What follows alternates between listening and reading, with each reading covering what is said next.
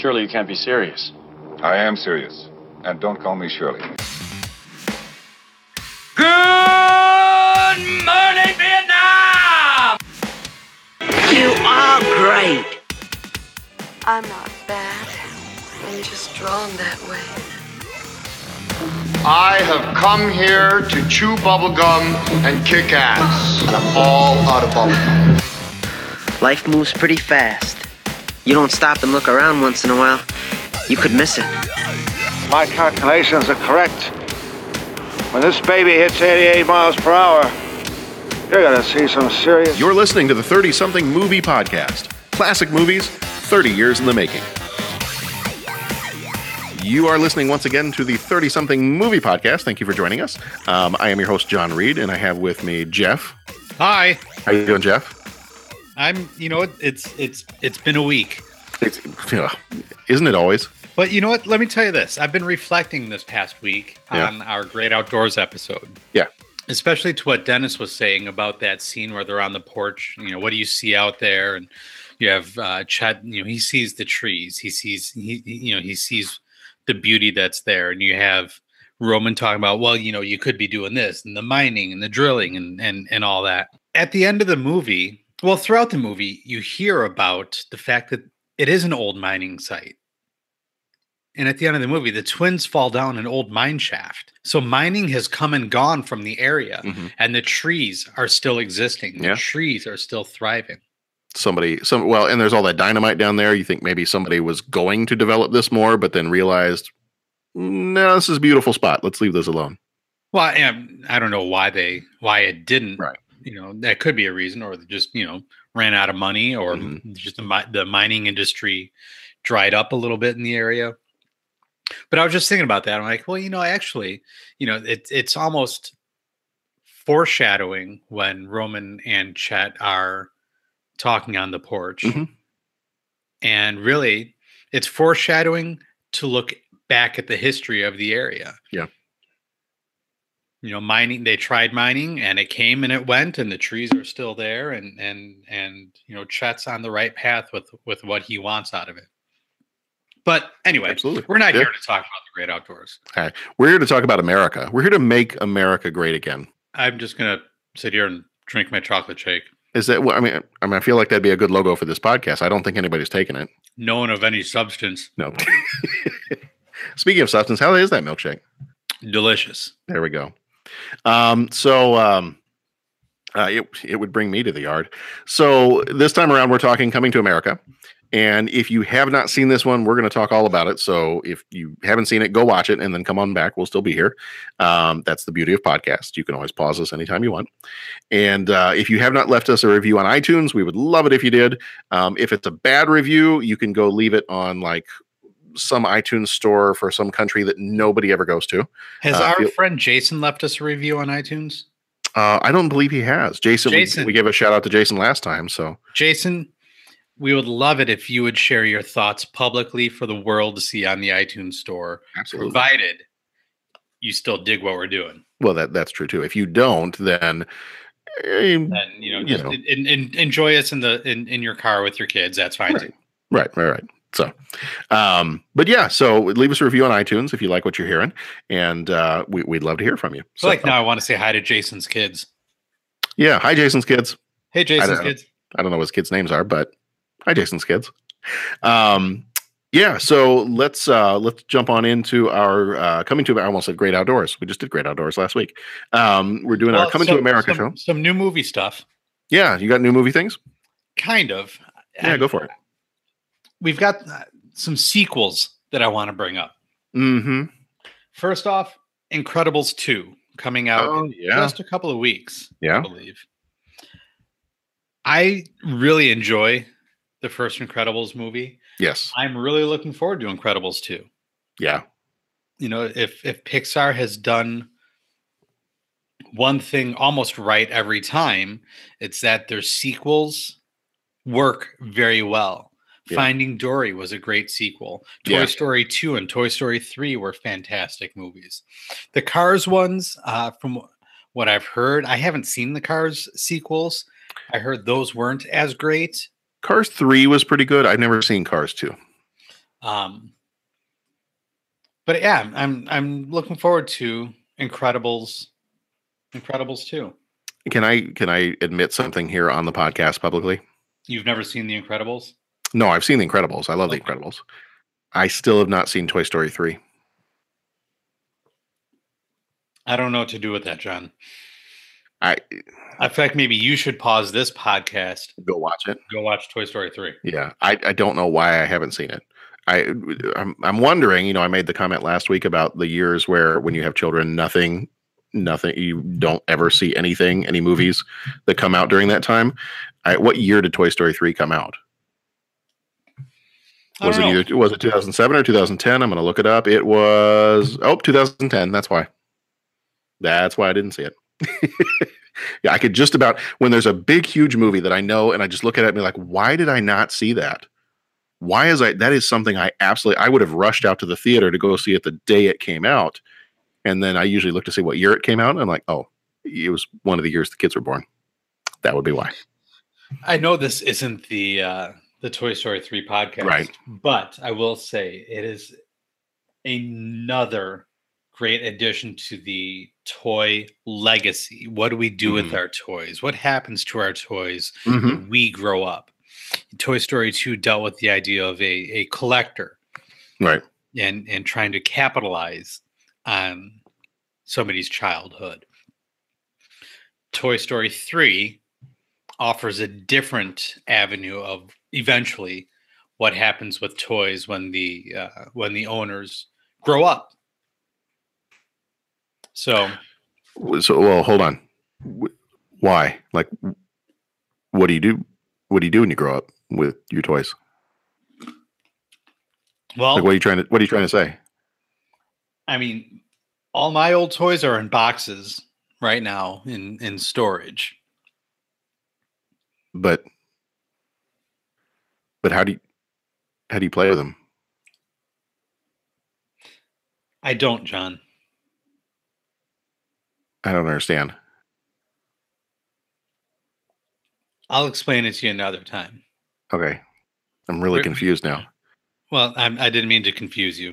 But, I mean, it's easy. It's it, it Right, happens all know- the time. I know it doesn't take much. Right. Okay. I don't, I don't understand this whole like uh, the concept of like giving toys. A, what was the word? Away. Well, you know, not so much maybe not giving them away, but Yeah. but you know what what what what what is the best way to handle the legacy of toys that were important to you? Put them on a brightly lit shelf in your basement. That is an option. Okay. Okay. I, d- I didn't know people did other things. Like well, I, I mean, it, and if if you can get my wife to agree to that option, then you'd be my hero forever. I've, I've barely got mine to agree to it. So um, if I if I figure out a way to get other people's, then I will start a consulting service and I will quit my day job as it is right now. But yeah, no, I, I that's the only reason I think I still haven't, or I don't know why I still haven't seen it, but that I haven't seen it up to this point was just it was one of those. It was the black hole years of not seeing movies when they came out, and then just for some reason or another, I still have not seen it yet. But that's one of those movies that I really, really need to go see because I know I'm going to enjoy it, just as I did nearly every other Pixar movie. Yeah, and I mean, with Toy Story four in the works, you're gonna want to make sure you. See I know. I gotta I gotta get all caught up. But yeah, but the Incredibles too. I looking forward to that one because you know that's I love the first one, and you know I had been waiting for them to make another one, and then you know even though it took as long as it did, I'm glad that they finally made another one, and I'm just looking forward to to what they do with it. I think that one's kind of coming out right before we go on vacation. So if if while my family's on vacation, if we need a day to just like go in an air conditioned theater to get out of the Texas heat, then we may end up going to see uh going to see Incredibles it too. gets warm in Texas in July? a little a little toasty yeah yeah i have no problem with it as i've mentioned before i grew up there so i don't have an issue with it but all of my the rest of my family that's coming my mother-in-law my wife my kids they're all illinois natives so part of it won't be too bad because it i mean it gets hot and humid here it, it's at least dry down there but eh, i mean it's a little it's a little toasty Have they? Is this their first time going down to Texas in the middle of the summer? this will be my mother-in-law's first time going to Texas ever. But the rest of us, uh, about two years ago, uh, we went down in June, and it's a little bit a little bit cooler. And when I say a little bit cooler, I mean like 90s. Um, a little bit cooler in June. So it'll be a little bit hotter in July and August is probably the worst time to go. So we're not going in August, but but I've, I've as I said before, I've promised ice cream and swimming pools. So I, I know exactly what to do when Heck, everybody starts go. You can go with us. That's fine. There's at least one more seat in the minivan. That's fine. That sounds like a, a wonderful road trip. So jump in. Let's go. It's going to be like 3,000 miles of driving round trip. Woohoo. oh boy. But hey, you know what? We have fun. We pass the time. We create playlists and we all sing along together. So it'll be a great time. As long as you don't mind sing alongs. That, that that that yeah, absolutely. Okay. I mean, and sometimes it's a bunch of show tunes. So we might have Les Mis, we might have Hamilton, we might have Jesus Christ Superstar. There might be all kinds of stuff going on. Cool. So, it, so I don't know if I've if I've described your dream vacation, then come with us. I wouldn't quite call it the dream vacation, but I think Okay. you've described a vacation. Okay. All right. Fair enough. As long as I'm on the list somewhere. All Um, right. So the other Yeah, the other bit of new, new movie news that I've been hearing about is the official sequel to Top Gun. Oh yeah, I saw that the other day. News is just out recently Mhm. that our good buddy is going to be taking a break from mowing his lawn to reprise his role as Iceman. Val Kilmer is going to be in Top Gun 2. Do they have XL cockpits now? I mean, I haven't seen him incredibly recently, so maybe he he's trimmed down a bit. And I'm not saying that as a form of criticism. I'm just kind of joking about it because I I mean, I I look in the mirror and I wouldn't advise you to do that. well, you know, sometimes on occasion. Um, but uh, yeah, I mean, he was he was a little uh, he was a little hefty one of the last times I saw him. So he he's gonna he's gonna be working out a little bit then, I guess. I I would think so then if if he's got to get back into Iceman form. Mm-hmm. I don't necessarily know, and I kind of hope that they don't do another beach volleyball scene. Right. Not in most of most people's current shapes. But uh, yeah, Top Gun 2 Okay. officially, I guess, getting made. Val Kilmer set to return and reprise his role as Iceman. Okay. All right. Well, we'll have to we'll have to see when that one comes up. We'll have to see if it's uh if it's uh you know above the deck or if it's in the danger zone. I don't know. I don't know how I feel about it. I love the original Top Gun, but I I don't know. I don't know how I feel about your puns. Well, you just kind of have to go with it. just it's what I tell my family all the time. Just you know what? Just just nod and humor me, and then just you know if you if you pretend like you have appreciated what I've said, eventually I'll go away. So this time around, we're talking Coming to America. This one came out on the 29th of June, 1988. So we are just about around the the time that it came out 30 years ago. Rated R. It was one hour and 56 minutes. Directed by John Landis, who did Blues Brothers, Twilight Zone, the movie, and An American Werewolf in London. Producers were George Folsey Jr., who did Trading Places and Clue, and Robert D. Wachs, who died in 2013, produced The Golden Child and Harlem Nights. Writers on this one, the story was written by Eddie Murphy, who was on SNL, and he wrote uh, his own stand up for Delirious, Raw, and uh, wrote for the movie Harlem Nights. David Sheffield did screenplay. Uh, both he and Barry W. Blaustein did the screenplay for this one, and they also did screenplays for the Nutty Professor movies and a good portion of the Police Academy movies. Cinematographer was Woody Omens. He did History of the World Part 1 and the TV series Magnum PI. Music was done by Nile Rodgers, who did Earth Girls Are Easy and Beverly Hills Cop 3. The budget for this one was 39 million. The box office was 288.8 million. So it made a little bit of money back. I, I think everybody did fairly well on this one. Uh, Paul Bates plays Oha. He was in True Romance and Eight Mile. Eddie Murphy plays. All right, here's where the list starts to get a little bit longer. Uh, Eddie Murphy plays Prince Hakeem, Clarence, Saul, and Randy Watson. He was in Shrek, Beverly Hills Cop, and Nutty Professor. James Earl Jones plays King Jaffe Joffer. He was in the Star Wars movies, Hunt for Red October, and The Lion King. Madge Sinclair, who died in 1995, played Queen Aoleon, and she was in Lion King and Trapper John M.D. Arsenio Hall, played Semmi, Morris, Extremely Ugly Girl, and Reverend Brown. He was in Black Dynamite, Amazon Women on the Moon. Frankie Faison played the landlord. He was in 13 Conversations About One Thing and the Thomas Crown Affair. John Amos played Cleo McDowell. Um, they have the uh, yeah, they have the what was it? The, they have the golden arches. We have the what was it? The golden. They called the golden arcs, or was it something? Something like that. I forget exactly what the line was, but uh, he was in Die Hard 2 and Good Times. Um, do you ever watch Good Times? Every now and again. I used to watch that all the time as a kid. I don't know if it was just on reruns when I'd get home from school or what it was, but Probably. watch it all the time. It was dynamite. Uh, Allison Dean played Patrice McDowell. She was in Speed 2 Cruise Control and Tears of the Sun. Uh, Shari Hed- uh, Headley uh, is Lisa McDowell. She was switched at birth and All My Children.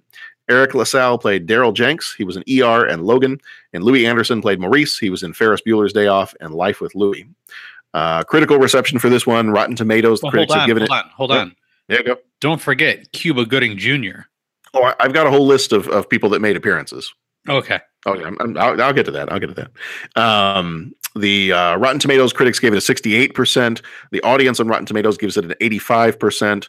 Uh, cinema score, so audience as they're leaving, they get surveyed as to what they would score it on an A plus to F scale, and it was given an A on cinema score. So the audience As liked it Should have been. as as it should be.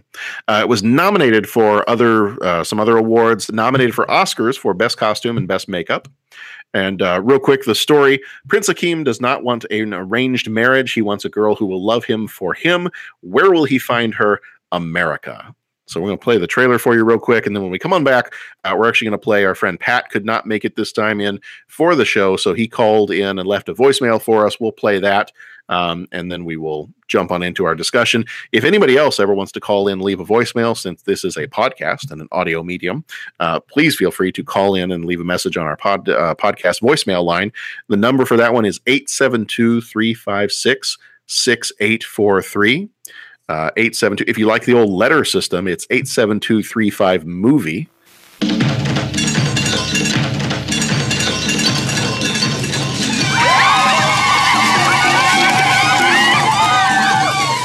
Once upon a time, in a faraway kingdom, lived a handsome prince. He was attended by devoted servants. Do you think perhaps just once I might use the bathroom by myself? Most amusing, music, sir. Wipers! And engaged by royal decree. Why? Why can't I find my own wife? We've gone to a great deal of trouble to select for you a very fine wife. I want a woman that's going to arouse my intellect as well as my loins. Where will you find such a woman? In America. So he traveled across the sea to the land of opportunity, which is where the fairy tale ends and our story begins. Behold, Semmi, life, real life, a thing that we have been denied for far too long. We're in New York now. Let us dress as New Yorkers. I feel like a complete idiot. Have either of you ever had any fast food work experience before? Certainly not. This will be our first job in the United States. I am Akeem. It's nice to meet you, Akeem. I have recently been placed in charge of garbage. That's good to know. Oh my goodness! It is you! Greetings, Your Highness! Who was that? Eddie Murphy, Just the man I met in the restroom. Arsenio Hall, Ah! in a comedy fable of royal romance. When I look at these contestants for the Miss Black Awareness pageant, I feel good. Apparently, these are the best women Queens has to offer. Pick one and let's go home. I want to tear you apart. And your friend, too. Coming to America. Sir, I was wondering, did you happen to catch the professional football contest on television last night? No, I didn't. Oh, it was most exhilarating. The Giants of New York took on the Packers of Green Bay. And in the end, the Giants triumphed by kicking an oblong ball made of pigskin to a big H. It was a most ripping victory. Son, Yes, you want to keep working here. Stay off the drugs. yes.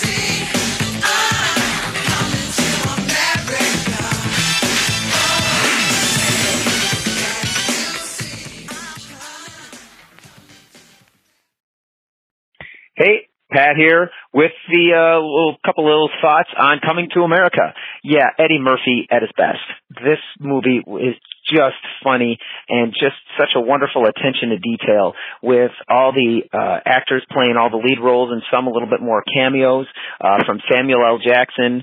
Um, to uh, well as being a cameo and then Arsenio Hall as being kind of like the buddy uh not buddy cop movie but kind of like the buddy the the counterpunch if you will. And uh just watching those two guys do everything the different characters that they would bring to life uh the funny spots in there with the Soul Glo, glow commercials um right on down to McDowell's versus McDonald's and uh everything. It was it's just so funny. And I I just can't say anything other than the incomparable Eddie Murphy. I mean he just he just makes you laugh. Uh it was a fun story. It was cute. It moved right along you know so it was it wasn't just like you know a series of comedy scenes. I mean there was a there was a fun story in there. And um like I said all the humor from the right in your face kind of stuff right on down to the little nuances and the little asides and the little looks or the you know the way a line was delivered. Um you know there's like one or maybe two points when they break the what is it? The breaking the fourth wall where they'll look at the camera and th- those are those are just excellent. So yeah these uh the last couple of weeks these movies have been awesome and and like i said this one is just a just a classic and uh eddie murphy at his best. So that's that. We'll look forward to hearing what you guys had to say about it. Bye now all right. So some of the only background that I have for this one is that we do have, as Pat mentioned, and as you were mentioning uh, before we went to the trailer, we have some different cameos uh, for folks that show up in this one. We had uh, you mentioned and Pat mentioned Samuel Jackson. Uh, you mentioned Cuba Gooding Jr. though mm-hmm. um, is the uh, the young man that's in the barbershop who I think had a scene cut from the movie. Um, I think he's in there getting a haircut, and the scene, as I read it, the scene was he makes a comment and says he doesn't have any money to pay for his haircut. So then the barber, I guess, takes a, a, a, a razor and just like shaves a little square in the side of his head just to kind of get back at him.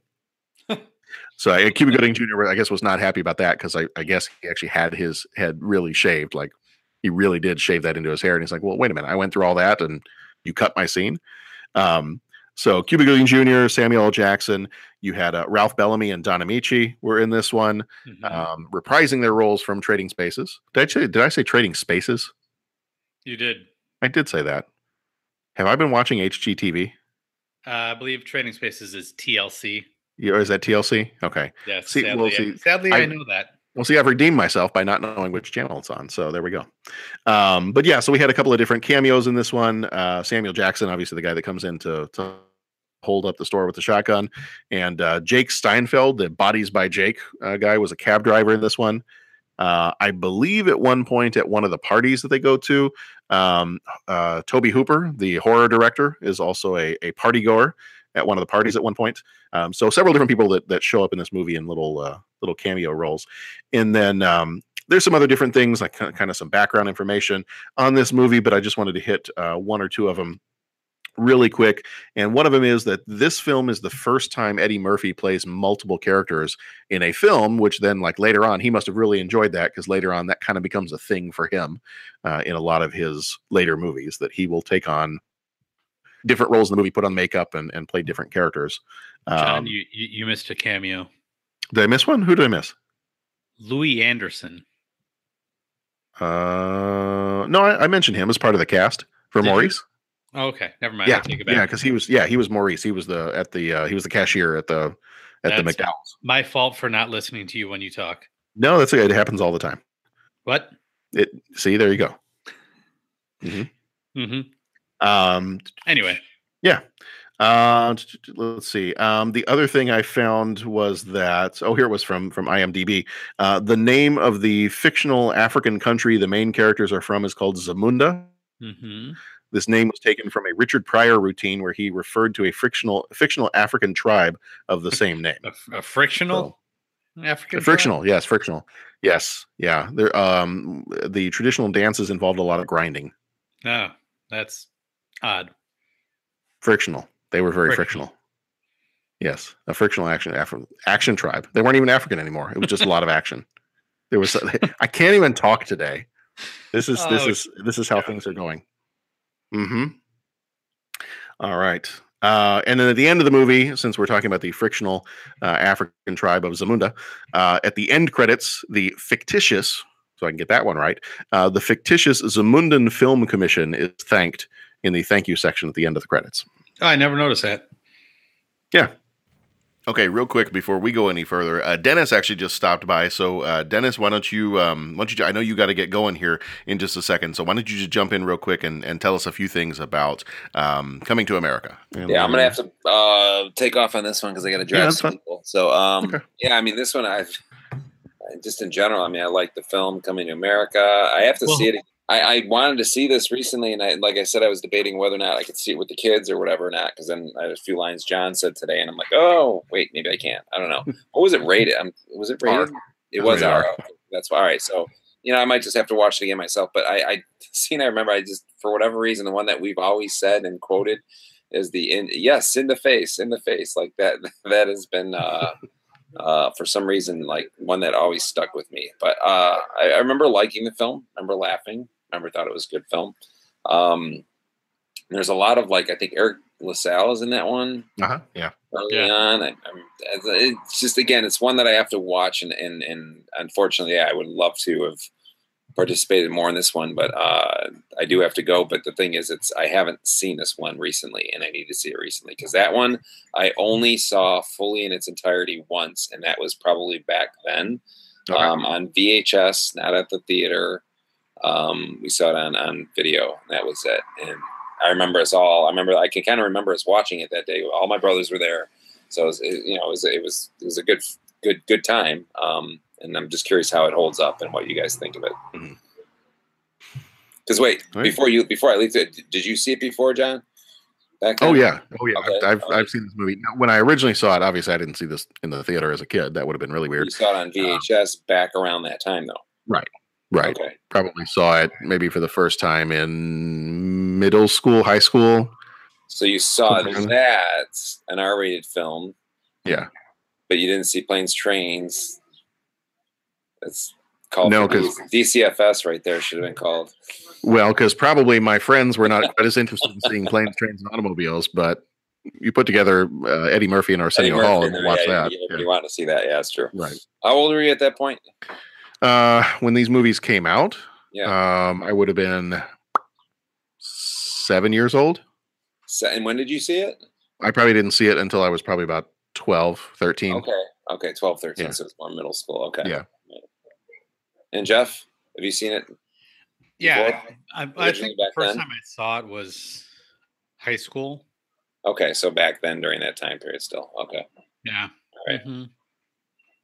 Okay. Yeah, my folks were pretty strict on what movies I was allowed to see and, Yeah. and what have And you. now you have seen it again recently, just now for this, uh, or no? Katie, well, yeah, Katie and I watched it. I don't know, a week ago, two weeks ago. maybe? John, you did as well. Oh, yeah. Yeah. I, Okay, I, so you I guys- usually yeah, watch I'll be one every couple curious to see what you guys say. I almost feel like I'm. I'm just trying to think if I want to watch the movie first or listen to the podcast first, and then try and see if I. I don't know. So yeah, I'm just curious. I'll, I'll be curious to see what what hell how it held up uh, for you guys Mhm. seeing it back then and then now. You saw it pretty young. Yeah. I was uh, about seven, 88. So yeah, so 17, 18. God, 17. you're old. You know, 17 or 18 when I saw it back then. So yeah, So what would that make you now? You're like, what, 50? something. Yeah, 50, 50 yeah, something? 80, 63, 75. Yeah. Well, you're, I mean, you're almost, you're close to retirement. Oh, I've been close to retirement. Well, I mean, Um, you've been like an inch from retirement for the last eight years. eight only, huh? Yeah, Well, I mean, I, I've only known you for like 10 or 12 years. So yeah. I feel like those first four years you were pretty happy, but maybe not. You just hit it really well. Oh, no, um, it's you know, it's not a happy thing. It's just other things to do. There's other things I want to do. Yeah. Nothing against this. It's all good, but there's trees. There's trees out there. There you go. Go see the trees. That's right. So, all All right. right. Well, anyway, yeah. So I don't have as much to say about it, just because I mean it's Eddie Murphy. It was good. The characters, Mm-hmm. I, I think, uh, what's the name as the side? Um, Arsenio. Arsenio is awesome in it. I remember that. I just remember it being a good, good time, a good movie, um, and laughing a lot and, and, and watching it with my brothers who, you know, were I'm eight, probably 18 at the time. They're older, so the humor is not going to feel uncomfortable. I'm just curious now as to if I watched it with a, a 16 year, a 17 year old, and a, you know, 14 turning 15 year old. You know, is it going to be uh, a little awkward? So I don't remember, yeah. you know, too much. So Don't forget John Amos. what? John Amos knocks it out of the park in the movie. Oh, does it? Okay. yeah. Oh yeah. Yeah. Cle- Oh yeah. Okay. Okay. Yeah. Yeah. Cleo. Yeah. Leo McDowell. Yeah. Alrighty. You guys have a good time. All right. See ya. Bye bye. See you, Dennis. Yep. See ya. You're still here? I'm trying to end Go it. home already. Go home. Oh, the movie's the- over. I think you and I have talked about this before. This is not the first time you've seen this movie. No, it's not. Okay. All right. Do you remember the first time you saw this movie? I know it was sometime during high school, but I don't remember any specifics about watching it. Like I don't, Okay. I don't think it was one of those movies I was like building up to like, oh, I can, I'm finally going to watch Coming to America. I, sh- Mhm. you know, I've been hearing about this movie for so long. Um, I don't, know. I'm sure it was just on cable somewhere, and I was flipping through the channels, and I was like, oh, all right, I haven't seen this. Yeah. Well, and, and, and I know we kind of talked about this just for just a minute before Dennis had to go. Um, but uh, yeah, I, and I think for me, it's kind of the same thing. It was, I saw it maybe middle school, maybe early high school for the first time. And since then, I've probably watched this maybe once every couple of years, once every three years or so, maybe. So I mean, I've seen it several times. Um, you know, it's not one of those that I'm watching r- religiously year in and year out, but it's definitely one that if if there's if I'm looking for something to watch and all of a sudden this one you know shows up somehow, then TV or if I've got a uh, a copy of it or I've rented it or I just come across it at the library, then I will you know grab that and I'll I'll watch it every once in a while. hmm No. Yeah, it's worth watching one, you know, once or twice a year. So, do you do you remember any kind of like first impressions of watching this when you did first watch it? I remember being really impressed with Eddie Murphy and mm-hmm. Arsenio because they both took on so many different characters in the movie. I remember watching and thinking, wow, that they did a really cool or really good job with that. It was really cool to see actors take that on and and try to create different personas. Um so I think I mean that was one of my big takeaways from it was I, I really liked how they just they were able to do that convincingly. Yeah. Yeah, I, I like how, and, and there were several times. I think the first time I watched the movie, I had no clue that they were playing multiple roles. Like I didn't realize. I, I kind of felt like some of these characters, and like they look like they have a lot of makeup on, um, or maybe this is some other actor pretending to be, you know, one of the old guys at the barber shop. But I think when I watched this movie at first, I didn't quite realize that it was the same. That it was Eddie Murphy and Arsenio Hall that were playing all these parts. Um, so when I did finally realize that, I think I had to go back and just rewatch it again and be like, okay, whoa, wait a minute. You're telling me that, you know, even the even the old Jewish guy that's in the barber shop, that's Eddie Murphy. Okay, let me go back and watch the movie again then. So yeah. Aha. Rocky Marciano. You all bringing up, yeah. Um, always bringing up Rocky Marciano. Um, but uh, yeah, no, just I, in, in this movie too is is one of those like with a lot of other comedy movies. It's it's it's a bit formulaic in the way that it's going to show you all these different little sketches and little vignettes and little snippets of um, kind of a, fish out of water type story where Prince Akeem from Africa has come to America and getting in all these different funny situations because he doesn't know or understand the way things work in America. Um, you know, from the moment they the moment they sit down to try to figure out where's the best place to uh, find someone that he can marry, and they're like, well. Uh, you know, do we do we go to New York or do we go here or do we go? Um, you know, they're like, let's go to New York, and then they look on the map, like, where can we find someone that uh, a prince could marry? Queens. And then they get here, and you know, the, the moment of they they get off the uh, they they get out of the taxi cab and they leave all of their luggage outside, and the moment they turn around, like all of the people just show up Yeah, from every direction and steal all their luggage, and yeah. But just like all the situations like that, that it's it's it's got the same layout as a lot of other comedy movies, but it just it just does them so well. And I think that especially in the 80s, I don't know if I don't know if I think of him that way once you get past the 80s as much, but Eddie Murphy still has this just this very charming attitude about him. In his movies. You know, in Beverly Hills Cop, he's he's very charming. He's kind of, you know, he he plays the goofball, but he plays the goofball as a way of uh, having people dismiss him. Like if I'm a goofball, people won't worry about me so much because they think I'm kind of dumb or they think I'm kind of ignorant. So, you know, I'll, I'll play the goofball a little bit and then I'll get what I want because I've lulled them into a false sense of security around me. Um, and then I can do what I need to do. And that was kind of him in Beverly Hills Cop and, and some of his other movies. And this one is just kind of a, he plays up that charm to be, well, I'm the African prince that doesn't know how things run in America. So you know, I'm going to show you all the funny situations that I get into. So it, uh, bits and pieces of it reminded me of like a Crocodile Dundee, where you've got somebody coming from another country where the ways are slightly different and Yeah. showing up in America. Although I feel like with Crocodile Dundee, a, a, a lot of it was the character being a little bit too naive to the point where it was hard to believe that somebody wouldn't know something. Right. Whereas in this, the the the mistakes that get made are a lot more believable. hmm And I like how the way the way everybody's just kind of reacting to him. That um, you know, it's almost like in, in- to compare it to a Crocodile Dundee, it's like everybody is either confused or enamored with Crocodile Dundee because oh, he's the you know he's he's got the Australian accent and he's he's, he's so intriguing and he's all this and it- and and this is just like you know he gets to McDowell's and they hand him a mop and uh, he's like you know if you if you work hard you could work your way up to assistant manager someday and you know and everybody just kind of you know dismisses him and Mhm. and uh, you know but that's kind of by design too. He wants Right. he doesn't want people to know who he is. He's not there to be celebrity. He's you know he his purpose is to to blend in with with society. Right. And I love I love the way that uh, John Amos does that as the Cleo character.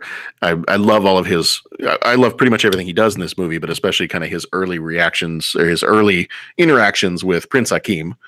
Um, you know, he, he comes in to Hakim comes in to talk to him and, and try to, you know, uh, get, have a relationship with the father of the girl that he's kind of fallen in love with, and he goes in to try to talk about football with him. And uh, and he just kind of finishes that off with, you know, son, if you want to keep working here, you're really going to need to lay off those drugs. Yeah. But yeah, no, I just I like all of his different interactions and just you know the kind of the different ways that he handles things and um well and and and even and not to keep comparing it with a crocodile Dundee, but you have the case of like crocodile Dundee used the the fin on the back of the limo uh to to knock out the robbers or the guy pulls the knife on him it's like oh that's not a knife this is a knife and you have the a similar situation where you've got um Sam Jackson comes in with a shotgun to rob the store and then Prince Hakim using his uh, using the the mop as a or broomstick as a as almost like a spear uh, to disarm Sam Jackson. So you've got some similar beats to other movies that have come out around the time. So there's there's a few similarities here and there, but I think that um, I think it's just the the charm of Eddie Murphy and Arsenio Hall playing off of each other because their interaction too, like that whole relationship of uh, Akeem and Semmi is just is just great, and just how exacerbated just Semmi is always. You know, we have money. Why are we doing this? Why are we living this way when we could do whatever we want? And and I just I don't get what you're doing. Yeah, at the end when he gets punished and is sent to the the royal suite at the palace, where he need where Right. where, where he's going to be bathed from head to toe or something like that. Right. You. Oh. Your punishment. You will be bathed from head to. Thank you, Your Majesty. this poor guy. Yeah. Thank you. Thank you, Your Majesty. what are you talking about? Semmi's the prince. Uh, uh, yeah. and then James Earl Jones, he can play a king in whatever movie he wants to. Well, he can play anything in Well, he, whatever can- yeah, movie he he wants much to. do whatever he wants, but um, I think one of the one of the fun things about the trivia of this movie is that uh, he and Madge Sinclair would go on to voice the king and queen in The Lion King. yeah. Yeah. I thought that was pretty cool too. I, I didn't realize that until probably just a couple years ago when I had when I was looking at something. I think I'd watched this movie again and I was looking up something and happened to see that. I was like, well, that's really cool. I never I never put those two together. And he's going to voice Mufasa in Mhm. uh, the live action version Mhm. that's uh, getting made right now. Let's make that happen as soon as possible. Right? hmm So yeah, no, I just I and I don't I don't know what more to say about this movie other than each of the different scenes that shows up. They're I, I they're hilarious, um, you know, and, and some of some of the scenes I, I always wonder sometimes when a movie when a movie like this is made. This one seems to be very very popular with a lot of people, like across the board. I feel like sometimes, and I don't know if that's just a, a change in society or if it's just different actors, you know, people respond to in different ways. I feel like there are several things within this movie that would be even funnier if you were from African American culture. You know, if that was part of your background. Like I see some of the different scenes, like the scene with the Reverend, you know, trying to give his sermon. And the reason why some of that may be even funnier to me than it might be to someone else. It, it might be funny to someone else, but the reason that that's even funnier to me, even even a degree funnier to me, is because um, there was a time in the past where I actually went to a church that was predominantly African American, and so there were pastors that were exactly there were preachers that were exactly like that, and they would preach almost in exactly that way. And so when I watched that in the movie, I was like, oh wow, that's yeah, that's pretty much spot on. I wonder if when this movie came out, if there was any sort of any sort of issue or any sort of backlash because of the stereotypical way that some of these characters are portrayed. Mm-hmm. Because I I, I thought I, I thought I read somewhere that this uh, that Hollywood's going to do a remake of this movie. I did, or I, I saw that they're going to do a sequel. Oh, sequel. Yeah, I think it's a sequel. Uh, I was going to take a look real quick and see. Um, I thought I heard that there was, uh, yeah, actually, it was from this year. Here it is. Um, there was a story from this year. Paramount at CinemaCon. Um, they were presenting, and it said the headline is Paramount confirms coming to America too at CinemaCon. This is from MovieWeb.com. And I'll just I'll read this first part of the, the story here. As Paramount's CinemaCon presentation was coming to a close, the studio confirmed a number of movies that are on the studio's expansive production slate, including the long gestating Coming to America 2 starring Eddie Murphy, which will be called Coming to America, and expected to follow up the studio's current low budget hit, A Quiet Place 2.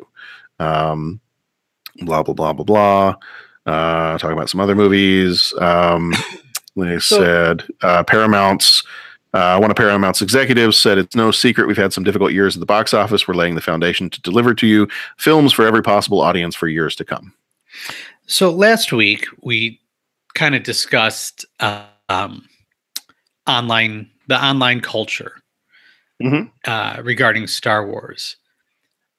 Do you think so? If they try to sequelize this and do it in the same vein as this movie was created to to to keep the same vibe going, are they setting themselves up to be targets of any sort of backlash, internet backlash, or do you th- do you think that maybe that's just a foregone conclusion that no matter what gets made by whom, it's going to quote unquote offend somebody somewhere, and you just deal with that and move on, or or or or does this movie lend itself to the idea that it's it may offend more people than um, than another than a different movie might?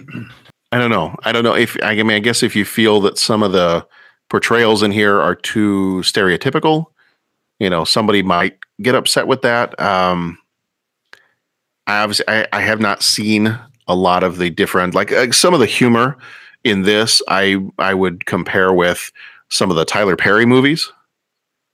And I haven't seen a lot of those. I mean, the only ones that I've really seen bits and pieces of are when I used to work at the movie theater. Um,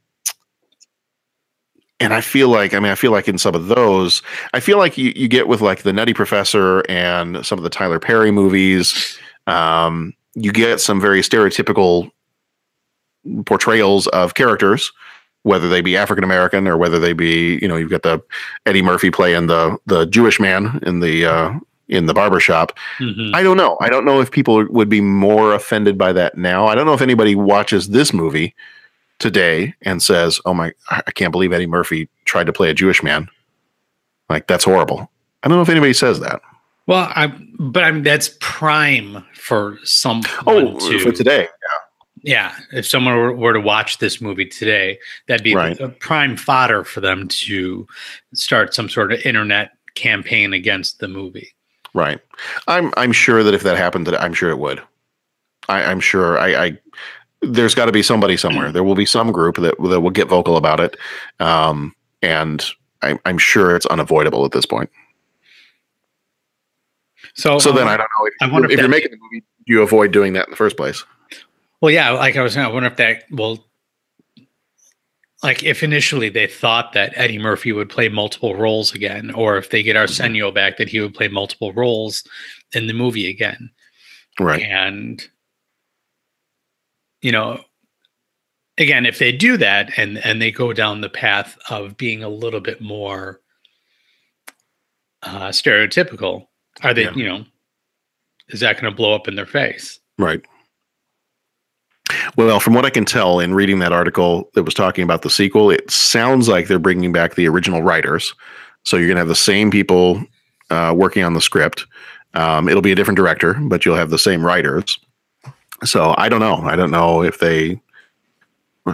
I, I would imagine they're going to have to change a few things just because of the sensibilities of a 2018 audience versus a, uh, you know, 1988 audience. But and I don't even know what you I don't know what you do for the story. I, I'm just kind of I'm curious. I would be curious to see just a, a very quick little um, a little plot summary. You know, I don't need to know too much about the plot, but I would just be curious to see what's the reason for the sequel. You know, I, if we want to do a funny Eddie Murphy movie, Prince then Akeem has Prince Akeem's son wants to come to America to find his bride, or Yeah. his daughter wants to come to find uh, her husband. So he goes with as a way to try to guide her Mhm. through the ways of America. But see, even that that falls apart for me because if he if he's married to an American and his in laws are all American, his his kids won't be as clueless as he was about American Well, culture. but if his if his kids have been sheltered and Yeah. have never left the palace grounds or never left Zamunda, right?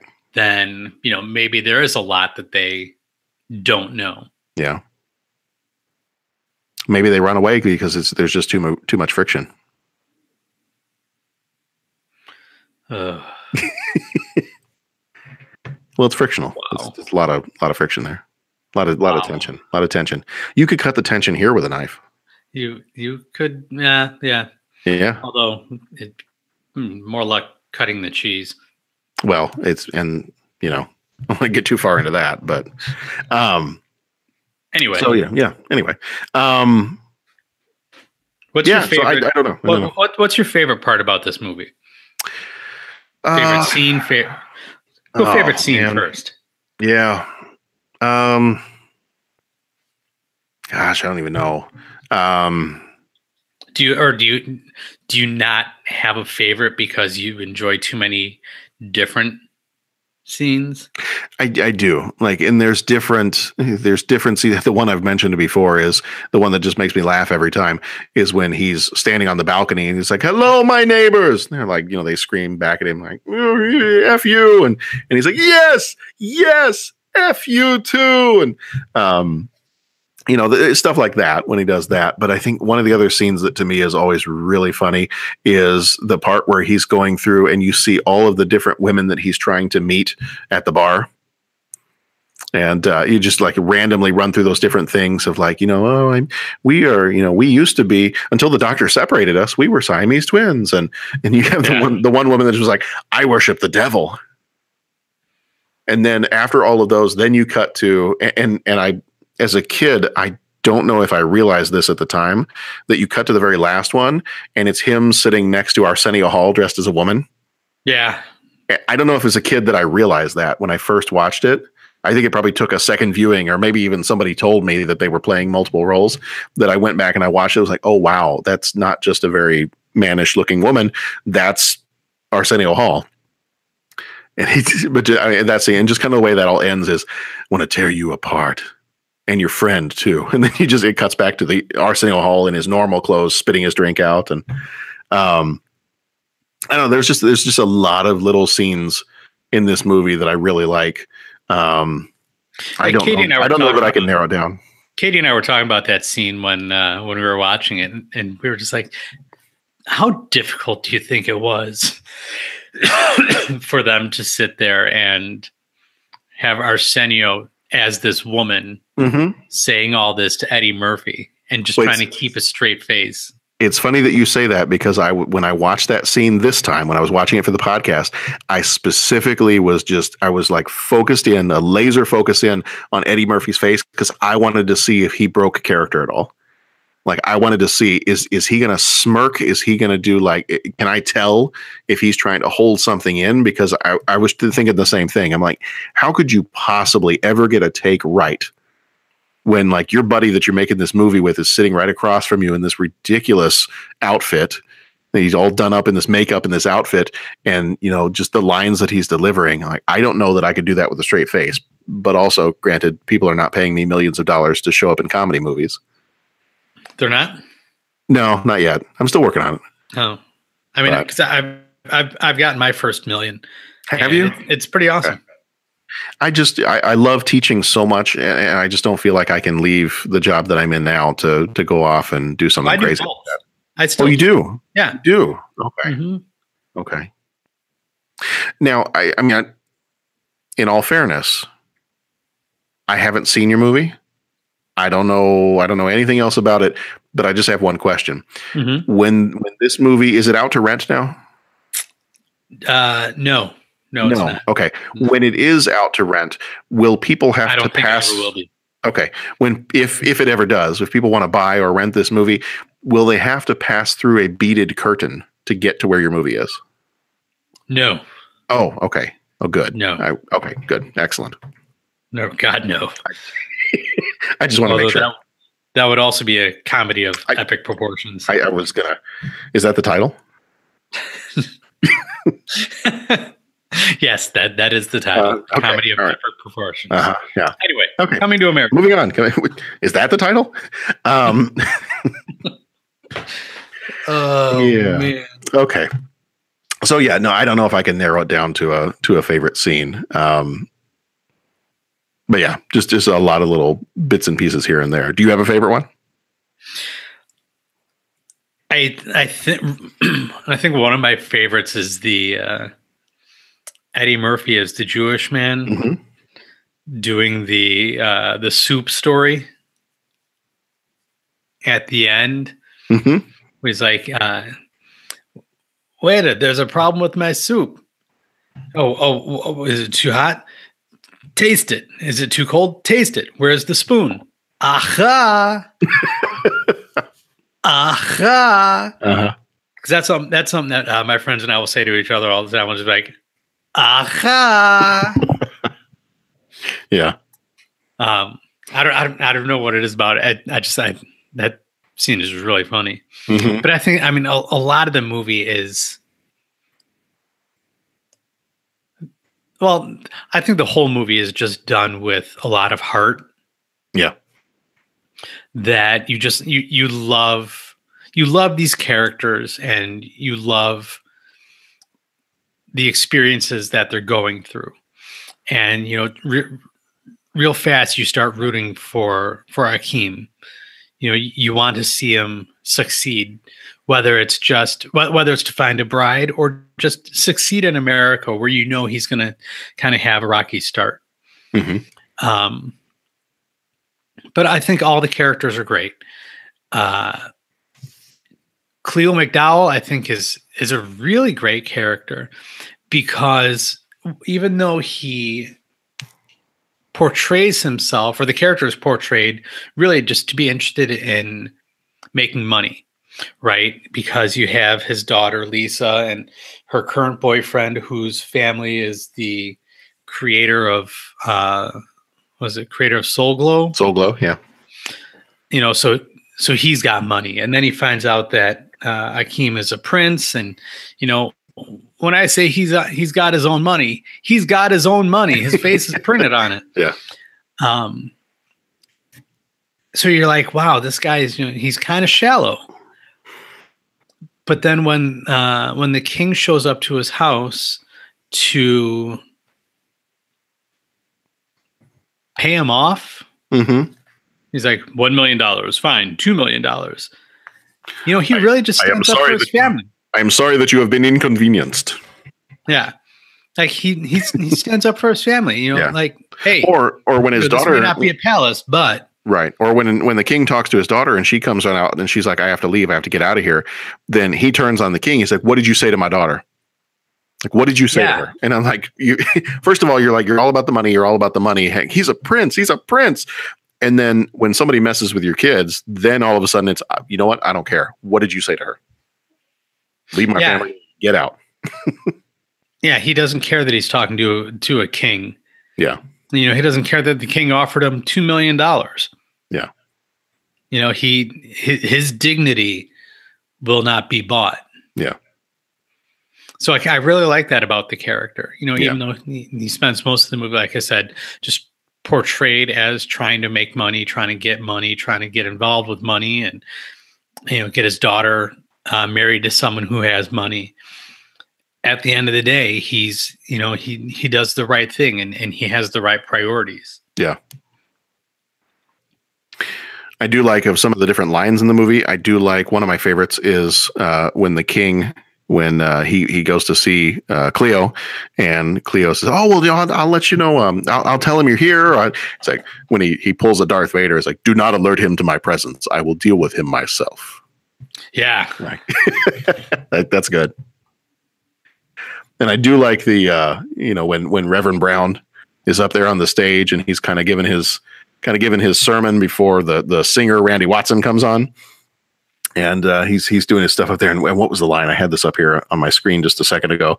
Um, he's uh, oh yeah, he's when he's kind of giving his little sermon there. He's like, he helped Joshua fight the battle of Jericho. He helped Daniel get out of the lion's den. He helped Gilligan get off the island. yeah. So yeah, Yeah. you know, just you get going, like- you just let him go. little stuff. Just let him go. And I think that's when he does his best stuff. Is you just let Eddie Murphy and Arsenio Hall just let them go, let them do their thing, and it's going to be funny. I think it's just one of those things where you just let the camera roll, and you're going to get some good stuff. I do like the other part too when he's. Uh, oh, I had this one up here too. When he goes to send a telegraph to Zamunda, and the, and the lady's like, "You actually want to send this?" It's like, "Well, why? Read it back to me." To His Majesty King Jaffe Joffer, the Royal Palace Zamunda, Sire, a king and I have depleted our funds. Kindly send three hundred thousand American dollars immediately, as we are in dire straits. Your humble servant, Semmi, Sammy, Sammy. Should I make it four hundred thousand?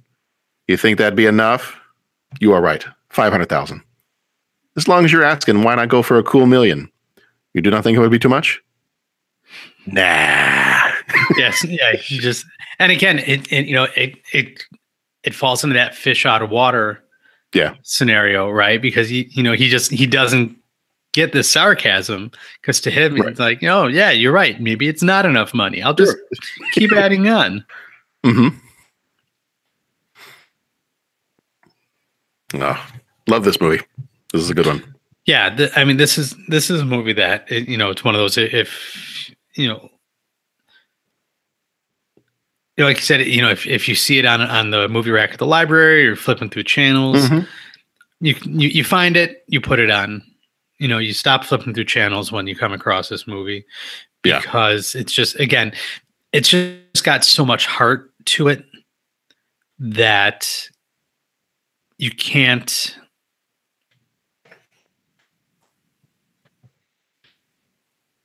you can't not like it.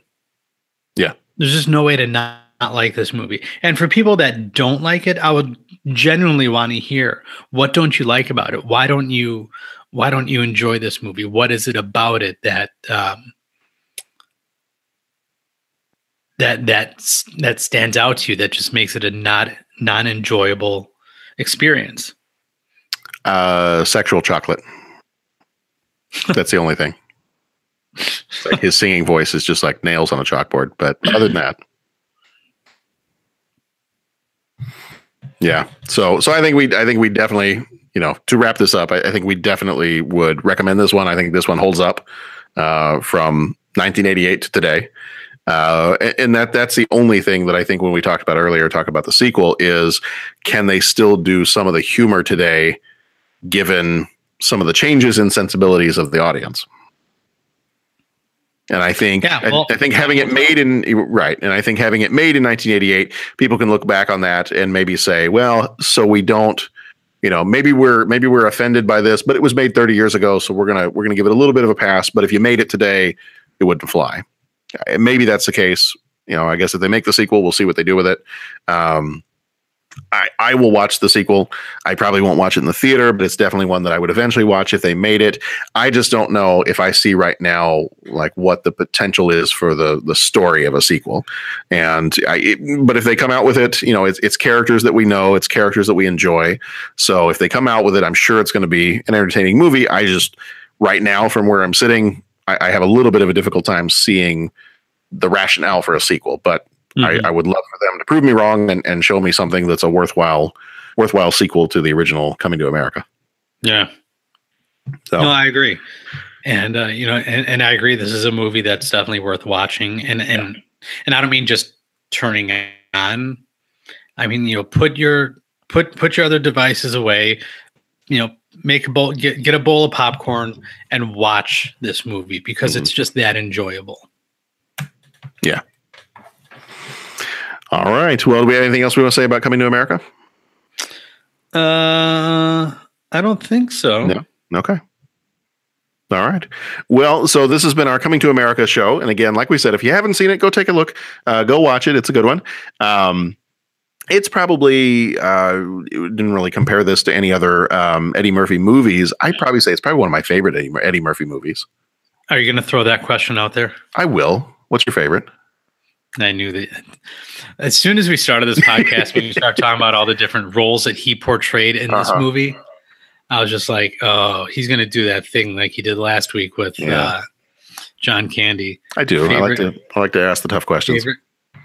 I think this may be my favorite, other than um, maybe other than uh, Beverly Hills Cop is up there.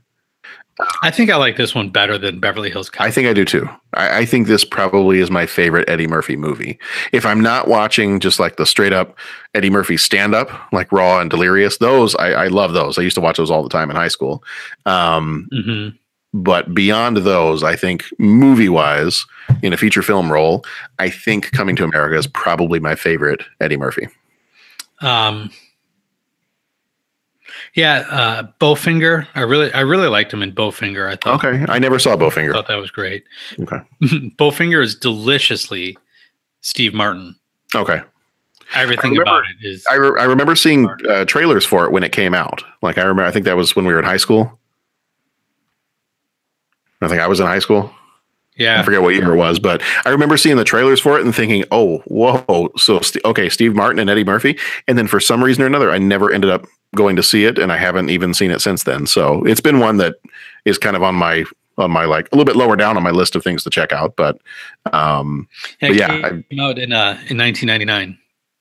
oh, okay, okay, yeah, I would have been right in right at the end of high school there. Okay, Um, but yeah, I'm, it's it's enjoyable. It's a lot of Yeah. fun. Um, awesome. I really like Eddie Murphy as the voice of Donkey in Shrek. Yes. I thought that was great casting, hmm and I really like him in uh, Daddy Daycare. Oh, so I have not seen Daddy Daycare either. 2003 Daddy Daycare. Okay. All right. I have to go find that one at some point. I'll put that on my list of all my Eddie Murphy movies I haven't seen yet. But yeah, I'm looking kind of looking at uh, at his IMDb, Mm-hmm. just kind of seeing what else I'm not thinking of. I mean, Nutty Professor was good. Yeah. Um, you know, and and I I like Beverly Hills Cop, but I think I this this might be my favorite. Uh, my. Well, favorite Eddie Murphy film. And I don't think I've seen too many of his modern movies. Like I haven't seen. I'm trying to think. Other than Shrek and other than maybe the first Nutty Professor, I don't know that I have seen. I'm trying to. I'm taking a look at his list too. I. Yeah, I don't think I've seen any of his other. Uh, li- I don't think I've seen a live action movie with him in it since. Um, it looks like maybe since the Nutty Professor. I saw him. I remember I was uh, I was in high school. I think uh, Vampire in Brooklyn when that one came out.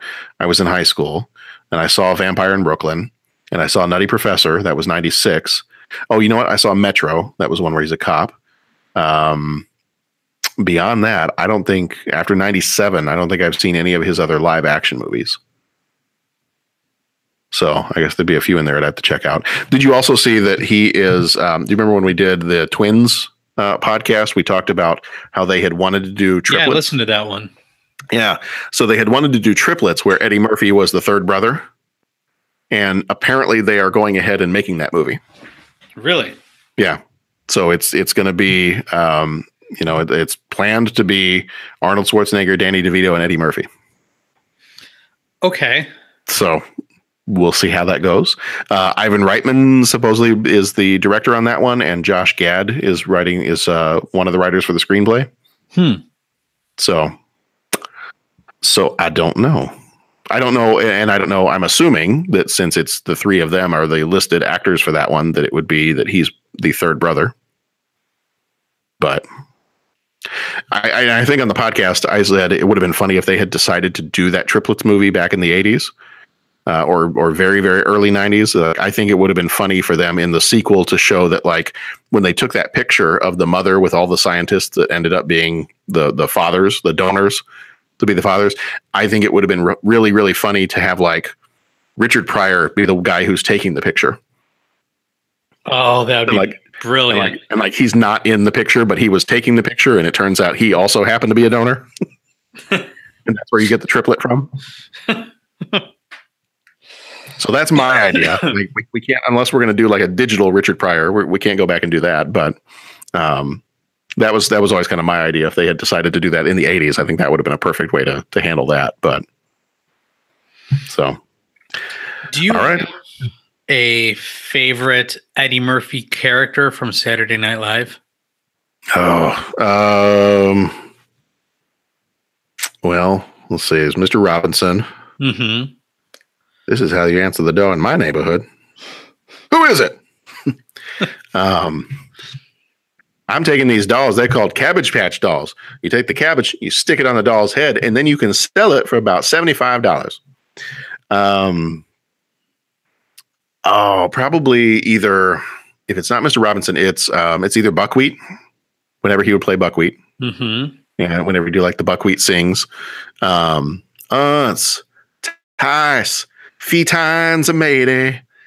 Um, What can put nub in all the wrong places? What can put nub? Once Buckwheat sings a song, it's eternally his. A da da deba, dead on a da ba da, Eddie Betty I. Just God, he's so great. question marks. Um, one of my favorite things that he did was the segment that he did called "White Like Me." Do you remember that one where he puts No. on the where he puts on the white makeup?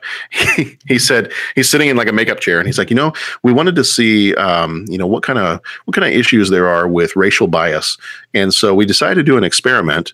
And and I guess I, from what I understand, this was actually a real experiment that had been done in real life. Um, but what he did was it shows him getting white makeup put on, and that so you see this like uh, this white Eddie Murphy in a business suit, like walking very stiffly down the street, and he goes into a, um, I think he goes into like a, a newsstand, and he goes to buy a newspaper, and I think the person, it's been a while since I've seen this, but I think the person in front of him in line is African American and they go to buy a newspaper or buy something. And um, so they pay their money. And then that guy leaves the store. And as soon as Eddie Murphy steps up, the only people left in the store at this point are the store owner behind the cash register and Eddie Murphy in the white makeup. And so the, the African American guy has left the store. So the guy goes, he goes, I'd like to pay for this newspaper. And the guy goes, What do you mean? Just take it.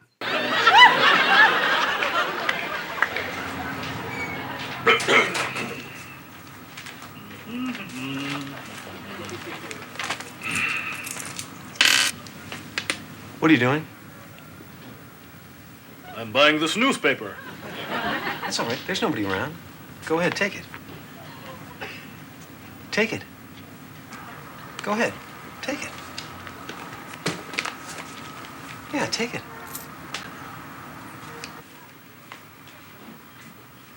Take it.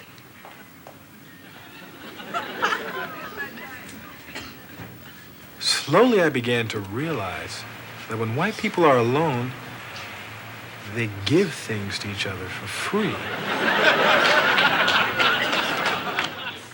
okay. he just exits and then walks out.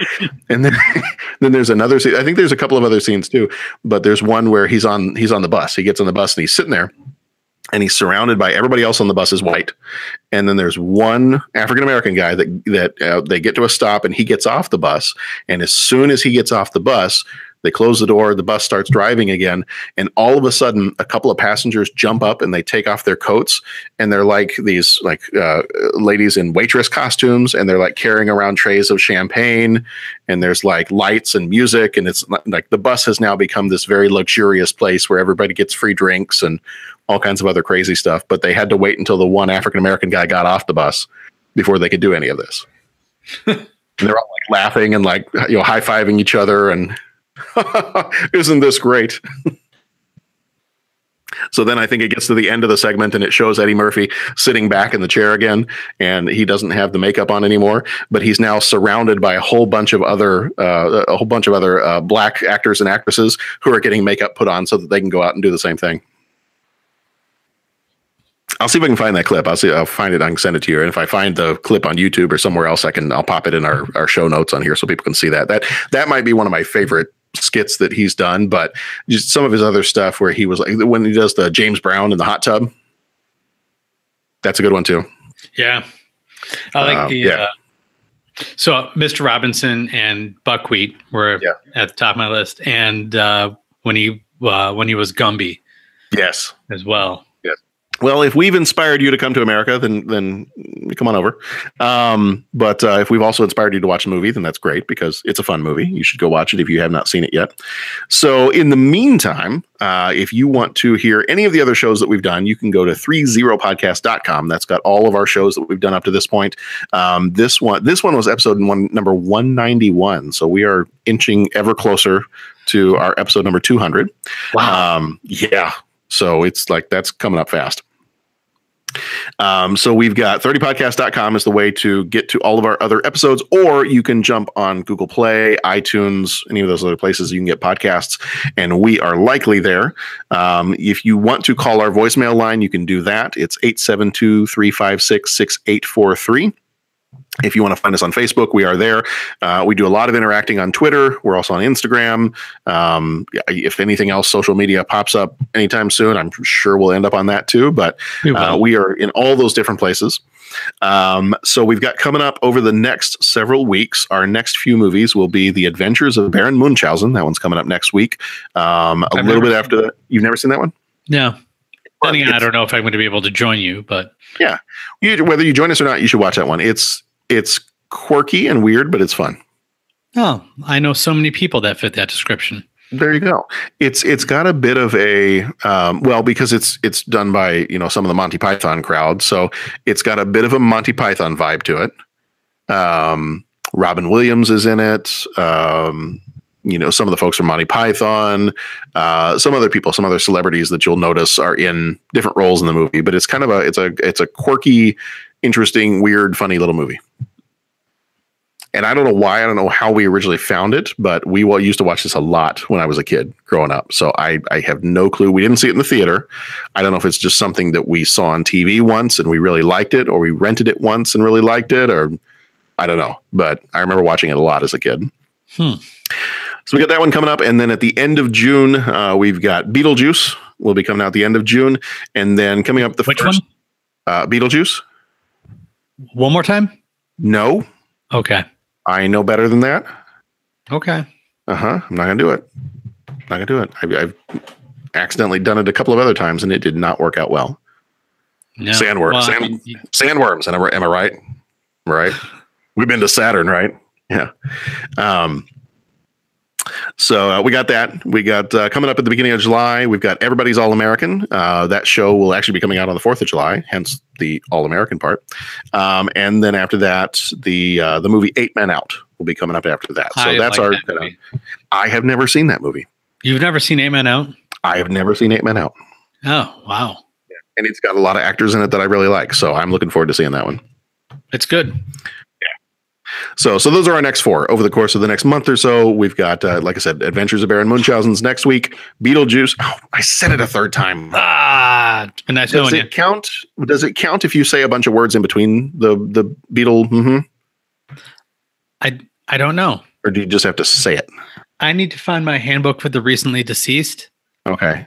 and find the uh, finer details Because these rule. because these rules confuse me. These rules and the Gremlin rules really confuse me. Because technically, any time during the day is after midnight. Right, like nine o'clock in the morning is after midnight. Does Yeah. it just have does it have to be after midnight, but like still dark? Or No, I need clear I need That's- It's clarification. very true. I mean, I've I've I've got this Mogwai sitting here that uh, Right. I just don't know what to do with. Right. Well, give him a little bath, see how things go, clean him up a little bit. Okay. I, I I can't see why that would hurt. And do the Mogwai not have like moisture inside their bodies? Or is it just like an external moisture that they can't have applied to them? Well, see, that's the thing. Like Gizmo's nose does look like it's, wet. It's like a wet dog nose. Yeah. So like if he sneezes on himself, and he is he gonna have a bunch of babies? That um, that's that's that's science I don't want to explore. Okay, dear listeners, if you know anybody who can answer these questions for us, these are the these are the burning questions that we really want to know. I mean, I'm sure there's others, but uh, these are the, right now. This is a question that's going to preoccupy my mind for at least the next I don't know seven minutes. Uh, I, yeah, I mean, I'm gonna be thinking about this for like at least another thirty seconds. Right, right. But then, I mean, it's going to come up again until this gets answered. I'm going to keep thinking about why. When is after midnight? Is it like 30 minutes? Is there a time frame? Can you feed the thing like at 12:45? Well, and you know, if if you look at it based on Chris Hardwick's former show at midnight, that Right. really never really aired at midnight. True. Yet it was called at midnight. It just Yep. takes all of everything that we know about time and spins it around even further. Correct. When will then be now? Soon. Good. That much I I'm know. glad. Okay, good. All right. Well, so until next time. So thank you, Jeff. It's nice. Been, it's been nice to have you back for the last couple weeks. It's been fun being back. I have Yeah. to admit, uh, you guys, you guys did a lot of movies that I wish I uh, wish I could have been a part of. And I mean, you know, had I really pushed, I would have tried to find a way to make it happen. Well, I mean, But- it's like you had stuff going on, right? Like with the know, play and a baby, and Yeah. Yeah. And you know, for the record, by the way, thank you and, and Pat for the kind words that you said about the play. Oh, yeah. Uh, much appreciated. Much was awesome. appreciated. You, and, you, and, you always do a good job with those. and, and sharing that story about how the kids took care of each other. That was really cool. Um, you know, that's that that's the one thing I want out of the program is for these kids to learn how to look out for one another and Yeah. and you don't hesitate to step in when someone needs something and and they really they got that they got that lesson. yeah, that was very cool. So, but yeah, thank you for your kind words. But yeah, no, you know, life got life got a little busy. Life finds a way to do that. It, it yes, it does. Mm-hmm. Um, So yeah, no, it's it, it's been fun being back, and I hope that uh, over the summer at least I can schedule a couple more of these to be a part of. But you know, it's really I'm learning. It's not up to me. It's not up to my schedule. It's good you've learned that now. I I I have no power over the the the decisions of anything. Mm-hmm. You know, it's uh, it's up to the little guy that's uh, downstairs taking a nap, Mm-hmm.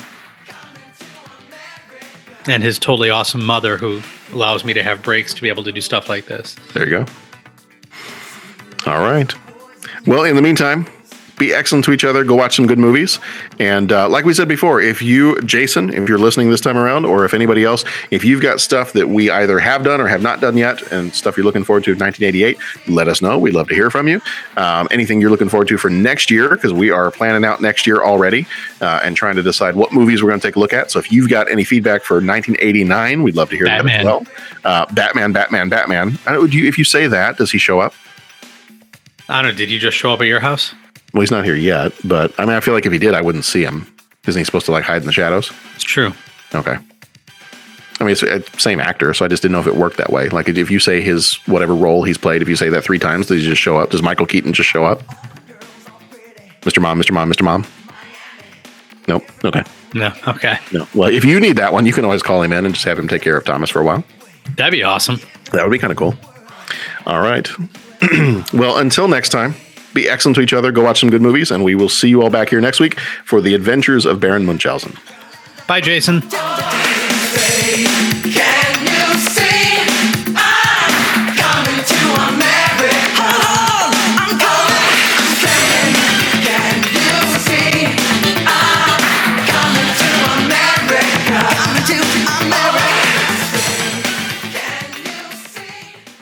Put your hands together and welcome him to the stage. Big round of applause for Jackson Heights' own Mr. Randy Watson. Yes, Randy Watson. that boy is good. Mm-hmm. Good and terrible. And Reverend Brown. Three years for the Reverend. This man's been my Reverend since I was a little boy, and I love him dearly. He's a very special man. Reverend Brown. Reverend Brown. It feels so lovely to be here tonight. What a beautiful audience. Give yourselves a round of applause. You're so lovely. Everyone's so lovely. And um, while you're in the clapping mood, I'd like to give a big round of applause to my band, Sexual Chocolate. Sexual Chocolate. They play so fine, don't you agree? I believe the children are our future. Thank you. Teach them well and let them lead the way. Show them all the beauty they possess inside.